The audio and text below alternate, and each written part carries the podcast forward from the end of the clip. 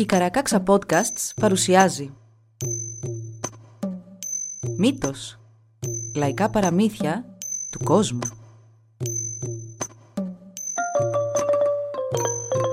Κάποιες ιστορίες μπορεί για κάποιους να περιλαμβάνουν ευαίσθητο υλικό. Για περισσότερες πληροφορίες για το κάθε επεισόδιο, συμβουλευτείτε τις σημειώσεις του όπου βρήκατε αυτό το podcast. Πώς ο λαγός έχασε την ουρά του. Μια φορά ζούσαν δύο αδέρφια. Ο ένας ήταν ένα μέγα τζίνι και ο άλλος ένας απλός λαγός. Όπως όλα τα τζίνι, ο μεγαλύτερος μπορούσε να μεταμορφωθεί σε όποιο ζώο ήθελε, όπως πουλί, ψάρι, αλλά και σε σύννεφο, κεραυνό και αστραπή και γενικά σε ό,τι έβαζε στο μυαλό του. Ο μικρότερος αδερφός, ο Λαγός, ήταν πολύ σκανταλιάρης. Πολύ συχνά έμπλεκε σε μπελάδες και κάθε φορά ο αδερφός του ήταν αυτός που προσπαθούσε να τον βγάλει από τις δύσκολες καταστάσεις που δημιουργούσε. Όταν ο Λαγός μεγάλωσε αρκετά, θέλησε να ταξιδέψει για να γνωρίσει τον κόσμο. Το είπε στον αδερφό του και εκείνος του απάντησε «Λαγέ, είσαι Βίτκοτκο, δηλαδή άτακτος. Γι' αυτό να προσέχεις και να μην προκαλείς προβλήματα εκεί που πηγαίνεις. Αλλά σε περίπτωση που βρεθείς σε δύσκολη κατάσταση, φώναξέ με και όπου και να βρίσκεσαι θα έρθω να σε βοηθήσω. Ο λαγός ξεκίνησε το ταξίδι του και την πρώτη κιόλας μέρα συνάντησε ένα πολύ ψηλό σπίτι, στην αυλή του οποίου στεκόταν ένα πολύ ψηλό έλατο. Τόσο ψηλό ήταν το έλατο που ο λαγός ίσα που μπορούσε να διακρίνει την κορυφή του. Δίπλα στην πόρτα του σπιτιού, επάνω σε ένα πελώριο σκαμνί, καθόταν ένας πανύψηλος γίγαντας που κοιμόταν βαθιά. Ο λαγός, έχοντας μαζί του το τόξο και τα βέλη του, έβγαλε το τόξο, έβγαλε και ένα βέλος από τη φαρέτρα του και είπε «Θέλω πολύ να δω πόσο μεγάλος είναι αυτός ο γίγαντας, οπότε ας τον ξυπνήσω» και αμέσως βάλθηκε να του ρίξει. Τον σημάδεψε καλά και του έριξε στη μύτη. Ο πόνος ήταν οξύ σαν έγκαυμα και ο γίγαντας αναπήδησε γεμάτος έκπληξη και φώναξε «Ποιος τόλμησε να μου ρίξει στη μύτη» «Εγώ», είπε ο λαγός. Ο γίγαντας άκουσε τη φωνή, κοίταξε τριγύρω, αλλά δεν είδε τίποτα. Κοίταξε και κάτω και σε μια γωνιά του σπιτιού είδε τον λαγό. Είχα λόξιγκα σήμερα το πρωί και ήμουν σίγουρος πως θα έτρωγα καλά μέσα στην ημέρα. Μα βλέπω πως δεν είσαι παρά μια μπουκιά. «Και μια μπουκιά που δεν πρόκειται να φας», του απάντησε ο λαγός. «Αφού είμαι δυνατός σαν και σένα κι ας είμαι μικρός». «Αυτό θα το δούμε», είπε ο γίγαντας, ο οποίος μπήκε στο σπίτι του και γύρισε κρατώντας ένα πελώριο σφυρί που ζύγισε αρκετούς τόνους. «Λοιπόν, κύριε Λαγέ, για να δούμε ποιος μπορεί να πετάξει αυτό το σφυρί πάνω από την κορυφή αυτού του δέντρου». «Βρες κάτι δυσκολότερο να κάνουμε», είπε ο λαγός. «Ας δοκιμάσουμε αυτό για αρχή», απάντησε ο γίγαντας. Λέγοντας αυτό, ο γίγαντας άρπαξε το σφυρί με τα δυο του χέρια, το γύρισε τρεις φορές επάνω από το κεφάλι του και το πέταξε με όλη του τη δύναμη. Το σφυρί έφτασε ψηλά, πιο ψηλά ακόμη, μέχρι που κούρεψε την κορυφή του δέντρου και έπεσε στο έδαφος με τόση δύναμη που θαύτηκε βαθιά μέσα στη γη. «Αν τώρα εσύ», είπε ο γίγαντας, «δεν μπορέσεις να κάνεις ό,τι έκανα εγώ, θα σε κάνω μια χαψιά». «Ξέρεις, εγώ πάντα λέω ένα τραγούδι προς τιμή του αδερφού μου πριν κάνω τέτοιους άθλους», είπε ο λαγός και άρχισε να τραγουδά και να καλεί τον αδερφό του. «Σίνιε, σίνιε», δηλαδή «αδερφέ, αδερφέ», έλεγε και ο γίγαντας άρχισε να αγχώνεται λίγο. «Μικρέ, γιατί καλείς τον αδερφό σου» «Νάτος, έρχεται», είπε ο λαγός δείχνοντας ένα μικρό μαύρο σύννεφο που κατέφθανε από μακριά. «Ο αδερφός μου μπορεί με μια ανάσα του να καταστρέψει εσένα το σπίτι σου και το έλατο. «Αχ, σταμάτα τον και θα σε αφήσω ελεύθερο», είπε με τρεμάμενη φωνή ο γίγαντας. Ο λαγός έκανε ένα διάφορο νεύμα με το χέρι του και το σύννεφο εξαφανίστηκε. Από εκεί ο λαγός συνέχισε το ταξίδι του κατευθυνόμενος δυτικά. Την επόμενη μέρα, καθώς περνούσε μέσα από ένα πυκνό δάσος, του φάνηκε ότι άκουσε κάποιον να βογκά, σαν να πονούσε. Σταμάτησε και τέντωσε τα αυτιά του για να ακούσει καλύτερα. Φύσηξε ο άνεμος και τότε άκουσε τα βογγητά πιο κοντά. Ακολούθησε τον ήχο και σύντομα είδε μπροστά του έναν γυμνό άνδρα παγιδευμένο ανάμεσα σε δυο κλαδιά μιας ψηλής σημίδας. Καθώς φυσούσε ο άνεμος, τα κλαδιά της σημίδας τον τέντωναν και τον τράβαγαν, με αποτέλεσμα ο άνδρας να βογκά από τον πόνο. «Μα τι άνετη θέση είναι αυτή που βρήκες να κάτσεις», είπε ο λαγός. «Έλα να αλλάξουμε θέσεις. Εσύ θα κατέβεις κάτω και πάνω θα πάω εγώ».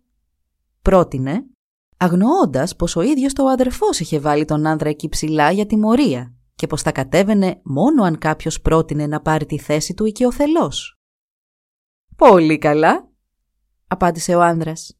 «Γδίσου κι ανέβα πάνω. Θα σε δέσω στα κλαδιά να διασκεδάσεις κι εσύ με την ψυχή σου». Ο λαγός γδύθηκε και σκαρφάλωσε μέχρι επάνω. Ο άνδρας τον τοποθέτησε ανάμεσα στα κλαδιά και γλίστρησε κάτω από το δέντρο. Φόρεσε τα ρούχα του λαγού και μόλις ολοκλήρωσε τον τίσιμό του, τότε άρχισε πάλι να φυσά ο άνεμος. Ο λαγός νόμισε πως θα τρελαινόταν από τον πόνο, ούρλιαξε και έκλαψε. Άρχισε να φωνάζει για να έρθει ο αδερφός του. «Σύνιε! Σύνιε!» Φώναζε τον αδερφό σου όσο θες. Εμένα μια φορά δεν πρόκειται να με ξαναπιάσει. Είπε ο άνδρας και χάθηκε μέσα στο δάσος. Δεν είχε προλάβει καλά-καλά να φύγει και ενάσω ο αδερφός του λαγού. Τον είδε έτσι δεμένο στο δέντρο και του είπε «Προς τα πού πήγε» Ο λαγός του έδειξε την κατεύθυνση και το τζίνι πέταξε ψηλά. Κοιτώντας στο έδαφος βρήκε τον άνδρα, τον έπιασε και τον γύρισε στη σημίδα. Τον έδεσε γερά και για τιμωρία που είχε βάλει τον αδερφό του εκεί πάνω, έκανε τον άνεμο τώρα να φυσά πιο δυνατά από ποτέ. Σαν ο λαγός ντύθηκε πάλι με τα ρούχα του, ο αδερφός του του έριξε μια πολύ ωρη και μακροσκελή κατσάδα και κατέληξε.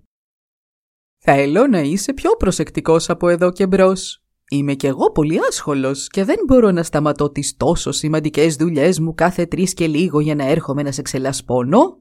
Χθες κιόλας ταξίδεψα 500 μίλια για να σε σώσω από τον γίγαντα και σήμερα ταξίδεψα χίλια. Να προσέχεις, ακούς;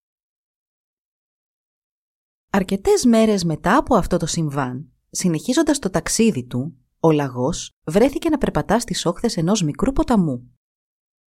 Κάποια στιγμή είδε ένα ξέφωτο στο δάσος και στο κέντρο του μια μικρή ξύλινη καλύβα.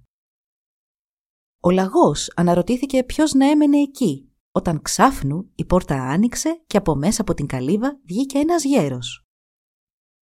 Στο δεξί του χέρι κρατούσε έναν ασκό και στο αριστερό την άκρη ενός σπάγκου, που η άλλη του η άκρη ήταν δεμένη κάπου μέσα στο σπίτι. Αργά και κρατώντας γερά τον σπάγκο πήγε μέχρι το ποτάμι και γέμισε τον ασκό με νερό.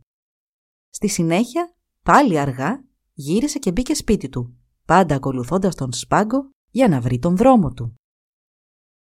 Σύντομα ξαναβγήκε από την καλύβα αυτή τη φορά ακολουθώντας άλλο σπάγκο που τον οδήγησε μέχρι έναν σωρό αποκομμένα ξύλα. Φορτώθηκε κάμποσα και ξαναγύρισε σπίτι του. Ο λαγός έμεινε να περιμένει να δει αν ο άνδρας θα ξαναέβγαινε, αλλά δεν βγήκε πάλι. Βλέποντας τώρα καπνό να βγαίνει από την πύληνη καμινάδα της καλύβας, θέλησε να δει τι έκανε ο γέρος και πήγε και του χτύπησε την πόρτα. Μια δύναμη φωνή από μέσα τον προσκάλεσε να περάσει. Ο γέρος άνδρας μαγείρευε το δείπνο του.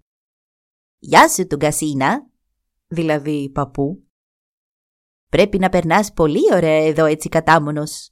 Βλέπω πως δεν σου λείπει τίποτα. Το νερό και τα ξύλα σου μόνο κουβαλάς και δεν έχεις να κάνεις κάτι άλλο. Μα πώς βρίσκεις προμήθειες» Οι λύκοι φέρνουν το κρέας μου, τα ποντίκια το ρύζι και τα φασόλια μου και τα πουλιά μου φέρνουν φύλλα κερασιάς για το τσάι μου. Αχ, Η ζωή μου όμως είναι δύσκολη έτσι μόνος που είμαι χωρίς κανέναν να πω μια κουβέντα. Χώρια που είμαι και τυφλός. Παππού, είπε ο λαγός. Έλα να αλλάξουμε θέσεις. Νομίζω ότι εμένα πολύ θα μου άρεσε να ζω έτσι. Αν ανταλλάξουμε ρούχα, τότε εσύ θα γίνεις γέρος και τυφλός και εγώ θα πάρω τα νιάτα και την ομορφιά σου. Του είπε ο γέρος, που κι αυτός ήταν εκεί, επειδή τον είχε τιμωρήσει ο αδερφός του λαγού. Του είχε σκοτώσει τη γυναίκα και το τζίνι τον είχε κάνει γέρο και τυφλό, καταδικασμένο να ζει εκεί για πάντα, μέχρι κάποιος να άλλαζε θέση με αυτόν οικειοθελώς. «Δεν με νοιάζουν ιδιαίτερα τα νιάτα και η ομορφιά μου», είπε ο λαγός. «Έλα να αλλάξουμε». Αντάλλαξαν ρούχα και στη στιγμή ο λαγός είχε γίνει γέρος και τυφλός, ενώ ο άνδρας ήταν τώρα νέος και όμορφος. «Λοιπόν, καιρός να πηγαίνω κι εγώ», είπε ο νέος άνδρας και γελώντας έκοψε τους σπάγκους που έβγαιναν από την πόρτα. «Τώρα θα χορτάσεις μοναξιά τρελό αγόρι», συνέχισε να λέει και μετά χάθηκε μέσα στο δάσος. Ο λαγός δίψασε και είπε να δοκιμάσει το σύστημα με τον σπάγκο για να κατέβει μέχρι το ποτάμι, να το συνηθίσει κιόλας.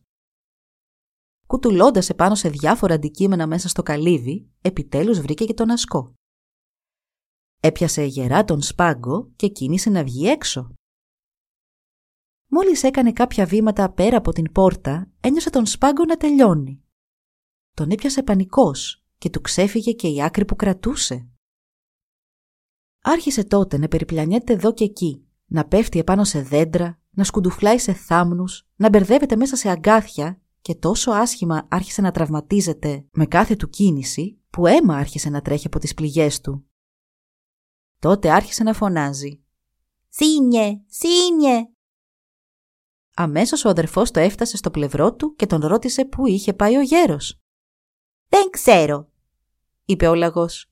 «Είχα ήδη τυφλωθεί και έτσι δεν είδα προς τα που πήγε». Το τζίνι φώναξε τα πουλιά και αυτά άρχισαν να καταφτάνουν από όλες τις κατευθύνσεις. Γρήγορα ο αδερφός του λαγού τα ρώτησε αν είχαν δει τον άνδρα που είχε τιμωρήσει και είχε αφήσει να ζει εκεί, αλλά κανένα τους δεν τον είχε δει. Τέλος ρώτησε και την κουκουβάγια. «Χου, ποιος» «Αυτός που ζούσε εδώ δίπλα», είπε το τζίνι. «Χθες το βράδυ κυνηγούσα κάτι ποντίκια λίγο νότια από εδώ και είδα κάποιον να κοιμάται κάτω από μια δαμασκηνιά. Χου, Νόμιζα ότι ήταν ο αδερφός σου ο λαγός και χου, δεν τον ξύπνησα, είπε η κουκουβάγια.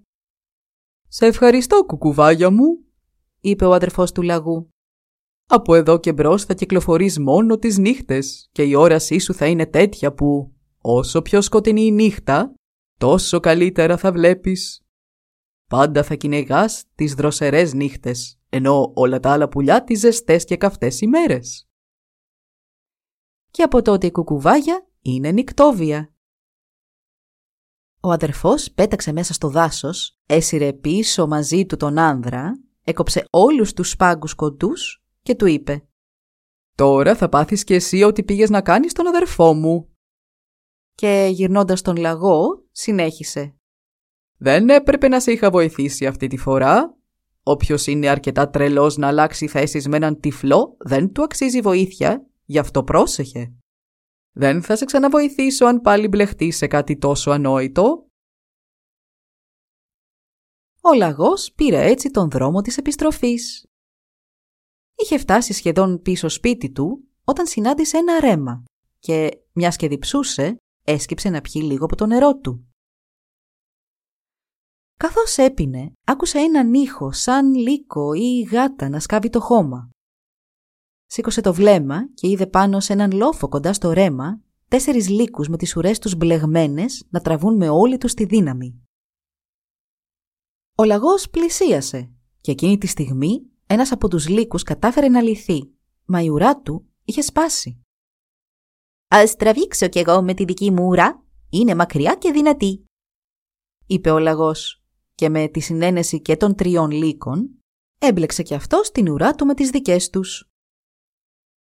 Άρχισε να τραβά και να τραβά μα οι λύκοι τράβηξαν τόσο δυνατά που έσπασαν την ουρά του λαγού στη βάση της και μετά έφυγαν τρέχοντας.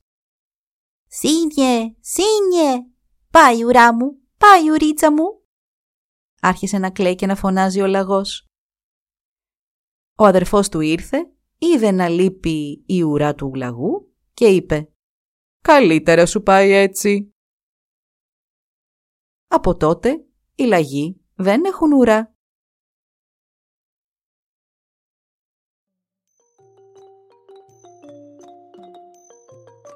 Εδώ λοιπόν η ιστορία μας έλαβε τέλος. Μπορείτε να μας βρείτε στην ιστοσελίδα www.karakaksa.org για να μας ακολουθήσετε και να μας υποστηρίξετε. Σας ευχαριστούμε που μας παρακολουθήσατε. Γεια σας!